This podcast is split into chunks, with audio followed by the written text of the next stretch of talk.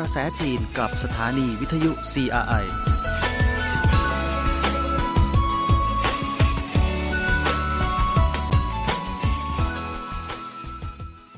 สวัสดีค่ะ ต้อนรับคุณผู้ฟังเข้าสู่เกาะกระแสจีน วันนี้คุณผู้ฟังอยู่กับดิฉันสิวัตราสินพัสุธาดลสำหรับประเด็นข่าวสารที่น่าสนใจในรอบสัปดาห์นี้ ที่เกี่ยวข้องกับประเทศจีนมีหลายเรื่องด้วยกันค่ะ เราไปเริ่มกันที่เรื่องแรกกันเลยนะคะ ประธานาธิบดีจีนส่งสารแสดงความยินดีต่อการประชุมจัดตั้งศูนย์วิจัยข้อมูล Big Data ระหว่างประเทศ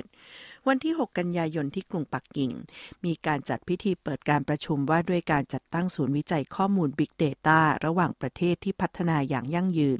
หรือการประชุมฟอรัมระหว่างประเทศ Big Data ที่พัฒนาอย่างยั่งยืน 2021 โดยประธานาธิบดีสีจิ้นผิงของจีน ส่งสารแสดงความยินดีต่อที่ประชุม ในสารระบุว่าการจัดตั้งศูนย์วิจัยข้อมูล Big Data ระหว่างประเทศที่พัฒนาอย่างยั่งยืน เป็นมาตรการสำคัญที่ข้าพเจ้าได้ประกาศในที่ประชุมสมัชชาสหประชาชาติครั้งที่ 75 เพื่อสนับสนุนกำหนดการการพัฒนาที่ยั่งยืนปี 2030 ของสหประชาชาติ ซึ่งกำหนดการปี 2030 ได้ชี้เป้าหมายที่ชัดเจน ต่อการพัฒนาของประเทศต่างๆ และการพัฒนาความร่วมมือระหว่างประเทศ ปัจจุบันทั่วโลกกำลังถูกสถานการณ์การแพร่ระบาดของโควิด -19 สั่นคลอนเสถียรภาพ การสร้างนวัตกรรมด้านเทคโนโลยีและ Big Data น่าจะมีบทบาทช่วยประชาคมโลก ขจัดปัญหาความยากจน และปฏิบัติตามกำหนดการปี 2030 ทั่วโลก ในสารเน้นว่า ฝ่ายต่างๆ จะใช้ประโยชน์ศูนย์วิจัย และการประชุมฟอรัมในครั้งนี้อย่างเต็มที่ ร่วมกันแสวงหาแผนการพัฒนาที่ยั่งยืน บนพื้นฐาน Big Data กระชับความร่วมมือระหว่างประเทศ สร้างคุณูปการ และร่วมกันปฏิบัติตามกำหนดการปี 2030 สร้างประชาคมโลกที่มีอนาคตร่วมกันประธานาธิบดีสีจิ้นผิง ส่งสารแสดงความยินดี ในการประชุมวิทยาศาสตร์การบินระหว่างประเทศครั้งที่ 32 วันที่ 6 กันยายน ประธานาธิบดีสีจิ้นผิงของจีน ส่งสารแสดงความยินดี ไปยังการประชุมวิทยาศาสตร์การบินระหว่างประเทศครั้งที่ 32 โดยระบุในสารว่า ตั้งแต่ศตวรรษที่ 20 วิทยาศาสตร์และเทคโนโลยีการบิน เป็นหนึ่งในสาขาเทคโนโลยีที่พัฒนาเร็วที่สุด และส่งผลต่อการผลิต และชีีวิตของมนุษย์มากที่สุด ทุกวันนี้ โลกของเรากำลังอยู่ระหว่างการปฏิวัติทางวิทยาศาสตร์ และเทคโนโลยี รวมถึงการเปลี่ยนแปลงทางอุตสาหกรรมอย่างลึกซึ้ง วิทยาศาสตร์และเทคโนโลยีการบินกำลังเผชิญกับโอกาสการพัฒนาที่ไม่เคยมีมาก่อน มีความจำเป็นที่จะพัฒนาความร่วมมือด้านวิทยาศาสตร์ และเทคโนโลยีการบินระดับโลก หวังว่าความร่วมมือเหล่านี้จะทำให้การประชุมในครั้งนี้ แสดงบทบาทอย่างแข็งขัน ในการส่งเสริมความร่วมมือด้านวิทยาศาสตร์ และเทคโนโลยีการบินระดับโลก และจะเป็นประโยชน์มากขึ้นกับประชาชนทั่วไป ในวันเดียวกันการประชุมวิทยาศาสตร์การบินระหว่างประเทศครั้งที่ 32 จัดขึ้นที่นครเซี่ยงไฮ้โดยสภาวิทยาศาสตร์การบินระหว่างประเทศ จะดำเนินการประชุม โดยสมาคมการบินแห่งชาติจีน จีนฉีดวัคซีนโควิด -19 เกิน 2,100 ล้านโดส คณะกรรมการสุขอนามัยแห่งชาติจีนแถลงข่าวเมื่อวันที่ 5 กันยายน ว่าทั่วประเทศจีน ฉีดวัคซีนป้องกันโควิด -19 ให้กับประชาชนแล้ว เกิน 2,100 ล้านโดส ท้องที่ต่างๆ ปฏิบัติตามมาตรการป้องกัน และควบคุมการแพร่ระบาดอย่างเข้มงวดผู้เชี่ยวชาญด้านสาธารณสุขเสนอว่า ประชาชนต้องเฝ้าระวังการควบคุมการแพร่ระบาดส่วนตัวให้ดี ยังคงต้องใส่หน้ากากอนามัย ล้างมือบ่อยๆ และพยายามหลีกเลี่ยงกิจกรรมร่วมกลุ่ม และรักษาสุขอนามัยให้เป็นกิจวัตร งานมากรรมการค้าภาคบริการนานาชาติของจีนปี 2021 เปิดให้ประชาชนทั่วไปเข้าชมงาน วันที่ 5 กันยายนเป็นวันแรกของงานมากรรมการค้าภาคบริการนานาชาติของจีนประจำปี 2021 ที่เปิดให้ประชาชนทั่วไปเข้าชม โดยงานดังกล่าวมีการจัดแสดงเทคโนโลยีกับผลิตภัณฑ์ใหม่ ของการค้าภาคบริการใน 12 ด้าน ซึ่งรวมถึงการเงิน การศึกษา การรักษาพยาบาล กีฬาและอื่น ๆ ให้ผู้ชมได้สัมผัสกับวิถีชีวิตดิจิทัลในอนาคต นิทรรศการการบริการด้านสุขภาพอนามัย ซึ่งเป็นหนึ่งใน 8 นิทรรศการเฉพาะด้าน มีพื้นที่จัดแสดง 6,600 ตารางเมตร บริษัทต่างชาติที่ไปออกบูธในงานนี้คิดเป็น 22%ของบริษัททั้งหมด รวมไปถึงบริษัทยักษ์ใหญ่ด้านธุรกิจการรักษาพยาบาล และการผลิตยาของจีน และโลก ที่นำเสนอผลิตภัณฑ์ที่เกี่ยวข้องกับยาและอุปกรณ์ใหม่ล่าสุด มาร่วมจัดแสดงในงานดังกล่าว การประชาสัมพันธ์ความรู้ทางการดูแลสุขภาพด้านวิทยาศาสตร์ แทนที่จะใช้วิธีการแบบเดิม ที่ให้คุณหมอมาบรรยาย แต่จะมีการใช้เทคโนโลยีให้กับผู้ชมได้สัมผัส กับความก้าวหน้าของเทคโนโลยีด้านการรักษาพยาบาล ที่พัฒนาอย่างรวดเร็ว งานในครั้งนี้ยังเปิดตัวผลสำเร็จด้านการเงิน การรักษาพยาบาลของการค้าภาคบริการ พร้อมฟอรัมการจัดงานและการเจรจาเชื่อมโยงการค้า 40 ครั้ง รวมทั้งฟอรัมว่าด้วยการบรรลุความเป็นกลางทางคาร์บอนหลายครั้ง เปิดโอกาสให้ผู้แทนทั้งจีนและต่างชาติ ได้แลกเปลี่ยนความคิดเห็น เกี่ยวกับการพัฒนาทางเศรษฐกิจ การสนับสนุนทางการเงิน และนวัตกรรมทางเทคโนโลยีด้านความเป็นกลางทางคาร์บอนโซนจัดงานของประเทศต่างๆ ในมากรรมการค้าภาคบริการนานาชาติ ได้รับความสนใจอย่างคึกคัก ระหว่างวันที่ 3-7 กันยายนโซนจัดงานของประเทศต่างๆ ในงานมากรรมการค้าภาคบริการนานาชาติ มีองค์กรระหว่างประเทศ 6 องค์กร และกว่า 60 ประเทศได้โชว์เอกลักษณ์การค้าภาคบริการเป็นผลสำเร็จล่าสุด ที่โซนจัดแสดงของไอซ์แลนด์ เต็มไปด้วยบรรยากาศวัฒนธรรม และทิวทัศน์ธรรมชาติ ไอร์แลนด์เป็นสถานที่สำคัญในการถ่ายทำละครโทรทัศน์ของสหรัฐเรื่อง Game of Thrones ในขณะที่ผู้เข้าชม จะได้มีโอกาสทดลองใส่เสื้อคลุมแบบทหารโบราณ หยิบโล่ขึ้นมายืนอยู่หน้าจอใหญ่ ที่กำลังฉายหนังประชาสัมพันธ์การท่องเที่ยว ดูเหมือนอยู่ในฉากละครโทรทัศน์ โซนจัดแสดงขององค์การพัฒนาอุตสาหกรรมสหประชาชาติ ได้โชว์เทคโนโลยีใหม่ของการปฏิวัติอุตสาหกรรมครั้งที่ 4 ในด้านการผลิตอัจฉริยะ การเกษตร และอาหารอัจฉริยะ พลังงานอัจฉริยะ และเศรษฐกิจหมุนเวียนอัจฉริยะ ที่สามารถเข้าสู่ความเป็นอัจฉริยะได้ภายในเวลาหนึ่งวินาที เพื่อสัมผัสกับเทคโนโลยีที่ปรับเปลี่ยนรูปแบบการผลิต และการใช้ชีวิตของมนุษย์ ที่โซนจัดแสดงของเยอรมัน มีผู้เข้าชมเป็นจำนวนมาก เยอรมันเป็นหนึ่งในประเทศที่เข้าร่วมงานมากรรมครั้งนี้เป็นครั้งแรก กระทรวงการค้าและการลงทุนของเยอรมัน ร่วมมือกับรัฐบาลกรุงเบอร์ลิน และรัฐบาวาเรีย และรัฐอื่น ๆ ทั้งหมด 7 มลรัฐ นำผลสำเร็จด้านดิจิทัลและเทคโนโลยีมาจัดแสดงในงานนี้ เพื่อหาโอกาสความร่วมมือด้านการค้าและการลงทุน ยอดการส่งออกสินค้าด้านวัฒนธรรมของจีนอยู่ในอันดับต้นๆของโลก ติดต่อกันมาเป็นเวลาหลายปี ข้อมูลจากกระทรวงการต่างประเทศระบุว่า ปี 2020 ยอดการส่งออกสินค้าด้านวัฒนธรรมและภาคบริการของจีนอยู่ที่ 144,300 ล้านเหรียญสหรัฐ ส่วนยอดการส่งออกสินค้าด้านวัฒนธรรมของจีน อยู่ในอันดับต้น ๆ ของโลกติดต่อกันมาเป็นเวลาหลายปี มาตรฐานแอนิเมชันบนมือถือ และมาตรฐานการแสดงศิลปะดิจิทัล ที่ริเริ่มสร้างสรรค์โดยประเทศจีน ถูกจัดว่าเป็นมาตรฐานสากล เมื่อเร็วๆนี้ ในฟอรัมการประชุมว่าด้วยศูนย์ส่งออกวัฒนธรรมแห่งชาติครั้งแรก ที่จัดขึ้นที่กรุงปักกิ่งเปิดเผยว่า จีนส่งเสริมการสร้างสารรค์ศูนย์ส่งออกวัฒนธรรมแห่งชาติอย่างต่อเนื่องสำนักงานวิทยุและโทรทัศน์แห่งชาติจีน ได้ปรับปรุงกฎระเบียบ และนโยบายเกี่ยวกับการร่วมผลิตละครโทรทัศน์ระหว่างจีนกับต่างประเทศ ให้สมบูรณ์แบบมากยิ่งขึ้น มีการลงนามข้อตกลงร่วม ว่าด้วยการผลิตรายการโทรทัศน์ ระหว่างรัฐบาลจีนและรัฐบาลของต่างประเทศ ในขณะเดียวกัน สนับสนุนบริษัทอันดับต้นๆ ด้านโสตทัศนูปกรณ์ และบริษัทที่เกี่ยวข้องในด้านการส่งออกวัฒนธรรมแห่งชาติ ส่งเสริมการจัดสร้างแพลตฟอร์มในต่างประเทศ สนับสนุน smart terminal ในต่างประเทศ ให้สามารถรองรับเนื้อหารายการที่ผลิตจากประเทศจีนมากยิ่งขึ้น จนถึงทุกวันนี้ ทั่วประเทศจีนมีศูนย์ส่งออกวัฒนธรรมรวมแล้วจำนวน 29 แห่ง จีนสร้างระบบกำเนิดไฟฟ้าพลังงานสะอาดขนาดใหญ่ที่สุดในโลกเป็นผลสำเร็จ ตั้งแต่ต้นปีนี้ เตาปฏิกรณ์ไฟฟ้าพลังนิวเคลียร์หัวหลงหนึ่งเริ่มใช้ประโยชน์ทางการพาณิชย์ สถานีกำเนิดไฟฟ้าพลังน้ำอู่ตงเตอ๋อ เปิดใช้งาน และหน่วยกำเนิดไฟฟ้าชุดแรก ของสถานีผลิตไฟฟ้าไปเฮอร์ทานเปิดให้บริการ โครงการสำคัญด้านพลังงานสะอาดของจีนมีข่าวดีออกมาอย่างไม่ขาดสาย โดยเมื่อเร็วๆนี้ ผู้รับผิดชอบที่เกี่ยวข้องจากกระทรวงระบบนิเวศ และสิ่งแวดล้อม กล่าวในงานถแถลงข่าวของสำนักงงานสารนิเทศคณะรัฐมนตรีจีนว่า ขณะนี้จีนได้สร้างระบบกำเนิดไฟฟ้าพลังงานสะอาดขนาดใหญ่ที่สุดในโลกเป็นผลสำเร็จ จนถึงปลายเดือนกรกฎาคมที่ผ่านมา ยอดการติดตั้งหน่วยผลิตไฟฟ้าด้วยพลังงาน นอกเหนือประเภทฟอสซิลทั่วประเทศจีนอยู่ที่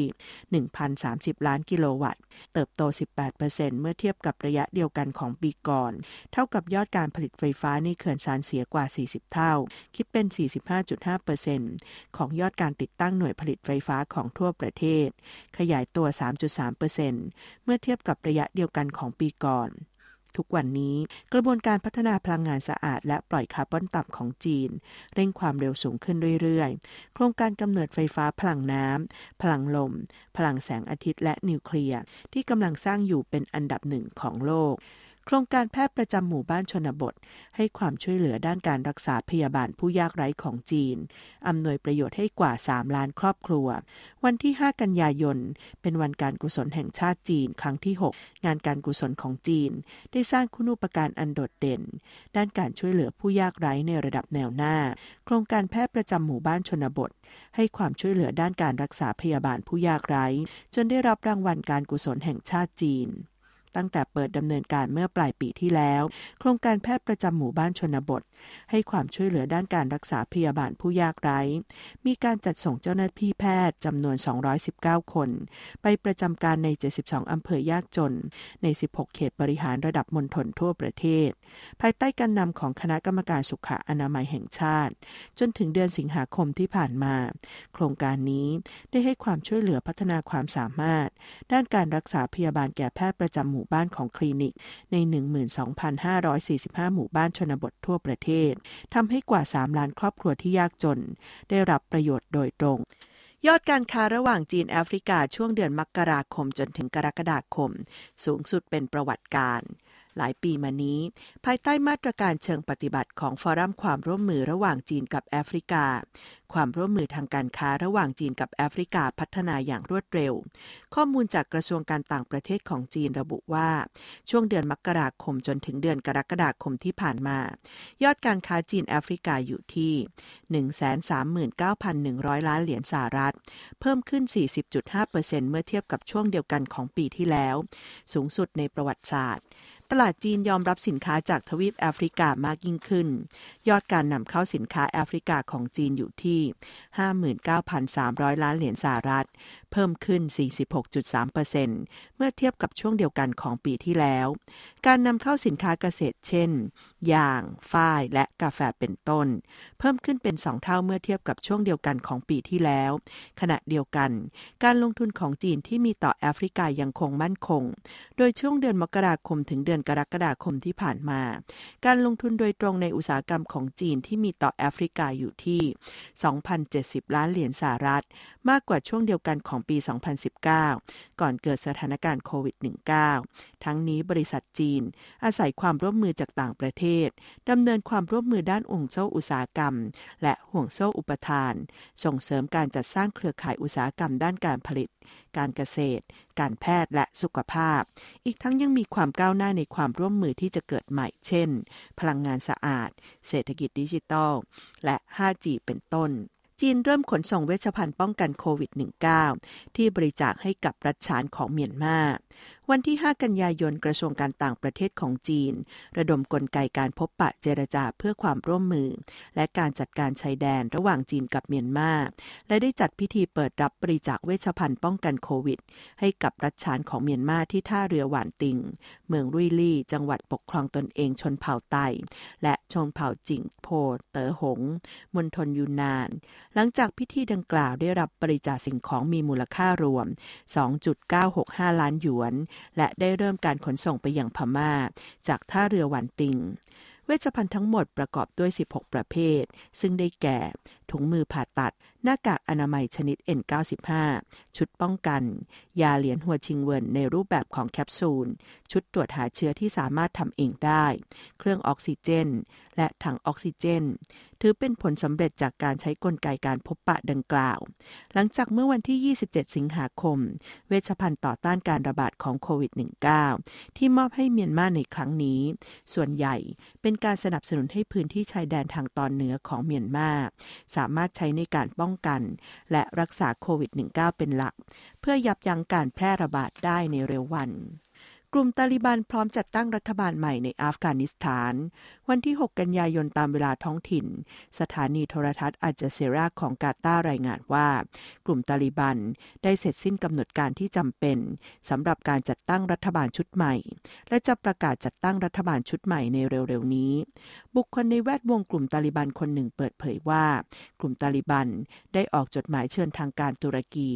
กาตาร์รัสเซีย อิหร่าน ปากีสถานและจีน เข้าร่วมในพิธีจัดตั้งรัฐบาลใหม่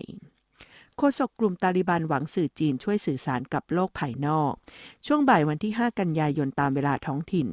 นักข่าวจากสถานีวิทยุและโทรทัศน์ส่วนกลางของประเทศจีน หรือ CMG สัมภาษณ์พิเศษ นายซาบินอูลเลาะมูจาฮิด โฆษกของกลุ่มตาลิบันที่สำนักงานในกรุงคาบู โดยเขาได้ตอบคำถามของผู้สื่อข่าวในประเด็นต่างๆ ที่โลกภายนอกสนใจ รวมทั้งสถานการณ์ความมั่นคงภายในอัฟกานิสถาน นโยบายด้านการทูต และสงครามพื้นที่เปอร์เซียเป็นต้นเมื่อพูดถึงการติดต่อกับต่างประเทศ เขากล่าวว่า ยินดีต้อนรับสื่อจีน รวมทั้ง CMG และหวังว่า จะบรรลุการสื่อสารกับภายนอกผ่านสื่อจีน เขาเน้นว่ากลุ่มตาลิบันกำลังพยายามที่จะปรับปรุงสภาพของสื่อในอัฟกานิสถาน ในขณะเดียวกัน ยังคงหวังว่า สื่อมวลชนต่างๆ เข้าใจกฎหมายที่ควรปฏิบัติตามในอัฟกานิสถาน และหากพบว่าสื่อไหน ไม่ได้รักษาความเป็นกลางหรือทำลายผลประโยชน์ของอัฟกานิสถาน ทางการจะดำเนินการปราบปรามอย่างไม่มีข้อสงสัย บรรณาธิการส่วนโควิดนิตยสาร The Lancet ระบุสหรัฐจำเป็นต้องร่วมมือกับจีน เพื่อรับมือกับการระบาดของโควิด -19 เมื่อเร็วๆนี้ นายเจฟฟรีย์แซคส์ นักเศรษฐศาสตร์ชาวอเมริกัน และเป็นบอกกอในส่วนของโควิด นิตยสาร The Lancet ซึ่งเป็นนิตยสารการแพทย์นานาชาติ ให้สัมภาษณ์กับสื่อมวลชนของมาเลเซียว่า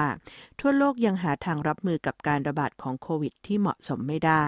สาเหตุหนึ่งนั่นก็คือสหรัฐไม่ร่วมมือกับจีนเพื่อหาแผนการแก้ไขปัญหาในระดับโลกสหรัฐจึงจำเป็นที่จะต้องร่วมมือกับจีน เพื่อร่วมกันรับมือกับการระบาดของโควิด -19 เขากล่าวว่า เรื่องนี้ถือเป็นเรื่องน่าเศร้า เพราะว่าจีนทำได้ดีมากในการต่อสู้กับโควิด ทั่วโลกเดิมที สามารถเรียนรู้แผนการรับมือของจีนได้อย่างมากมาย ในเจฟฟรีย์กล่าวว่าสหรัฐควรเรียนรู้ที่จะร่วมมือกับจีนแทนที่จะพยายามบังคับให้จีนยอมรับในวิถีทางของสหรัฐ เจฟฟรีย์เห็นว่า ประเทศที่พัฒนาแล้วไม่ได้แบ่งปันความรู้ ยังคงปิดบังและมีความเห็นแก่ตัว โดยเฉพาะในเรื่องของวัคซีน ระบบการเงินโลกเข้าข้างประเทศที่พัฒนาแล้ว และสนับสนุนประเทศกำลังพัฒนาน้อยเกินไป ปัจจัยเหล่านี้ทำให้ทั่วโลกไม่สามารถตอบสนองการระบาดของโควิด -19 ได้อย่างมีประสิทธิภาพพิธีเปิดการซ้อมรบร่วมเพื่อรักษาสันติภาพโลกภายใต้รหัส อนาคตร่วมกัน 2021 อย่างเป็นทางการ เช้าวันที่ 6 กันยายน ที่ฐานฝึกยุทธวิธีเฉียซานของกองทัพบบกของจีน มีการเปิดการซ้อมรบร่วมเพื่อรักษาสันติภาพโลกในรหัส อนาคตร่วมกัน 2021 อย่างเป็นทางการ โดยมีทหารจากจีน มองโกเลีย ปากีสถาน และไทยได้เข้าร่วมพิธีเปิดการซ้อมรบร่วม ที่ฐานฝึกยุทธวิธี นี่เป็นครั้งแรกที่จีนจัดการซ้อมรบร่วมเพื่อรักษาสันติภาพ และเป็นครั้งแรกที่ใช้รูปแบบการซ้อมรบร่วมเพื่อตรวจผลงานของทหารที่รอคำสั่งรักษาสันติภาพ ประเด็นการซ้อมรบคือ ปฏิบัติการร่วมกันของกองกำลังรักษาสันติภาพนานาชาติ เพื่อตอบรับข้อริเริ่ม ปฏิบัติการเพื่อรักษาสันติภาพแห่งสหประชาชาติ สนับสนุนการสร้างประชาคมที่มีอนาคตร่วมกัน ผลักดันความร่วมมืออย่างเป็นรูปธรรม ระหว่างประเทศที่ที่ส่งกองกำลังรักษาสันติภาพ ร่วมกันยกระดับศักยภาพการปฏิบัติหน้าที่ ของทหารที่รอคำสั่งรักษาสันติภาพ การซ้อมรบเป็นไปตามกฎระเบียบการปฏิบัติการ กฎการรบ และข้อเรียกร้องการสู้รบในสภาพจริง ปฏิบัติการจริง เครื่องแบบทหารจริง และใช้พลทหารจริง มีการจัดตั้งหน่วยบัญชาการร่วม ที่ประกอบด้วยผู้บัญชาการของทุกประเทศ ส่วนใหญ่ฝึกซ้อมการสอดแนมสนามรบ ลาดตระเวน พิทักษ์รักษา ติดอาวุธ รักษาพลเรือน รับมือกับการโจมตีการก่อการร้าย ก่อสร้างฐานปฏิบัติการชั่วคราว รักษาพยาบาลที่สนามรบ และรับมือกับสถานการณ์โควิด -19 เป็นต้น ในภาพรวมแล้วได้ครอบคลุมรายการปฏิบัติการส่วนใหญ่ ของหน้าที่รักษาสันติภาพแห่งสหประชาชาติ โดยแหล่งข่าวรายงานว่า การซ้อมรบแบ่งออกเป็น 3 ช่วง ได้แก่ การฝึกซ้อมอาชีพ การฝึกซ้อมร่วมทีมผสม การชมการแสดง โดยจะสิ้นสุด ลงในวันที่ 15 กันยายนที่จะถึงนี้ และนี่ก็เป็นประเด็นข่าวสารที่น่าสนใจในรอบสัปดาห์ที่เกี่ยวข้องกับประเทศจีนที่ดิฉันนำมาฝากคุณผู้ฟังนะคะ วันนี้เวลาหมดลงอะค่ะ ดิฉันสิวัตราสินพัสุธาดลลาคุณผู้ฟังไปก่อน พบกันใหม่ในครั้งหน้า สวัสดีค่ะ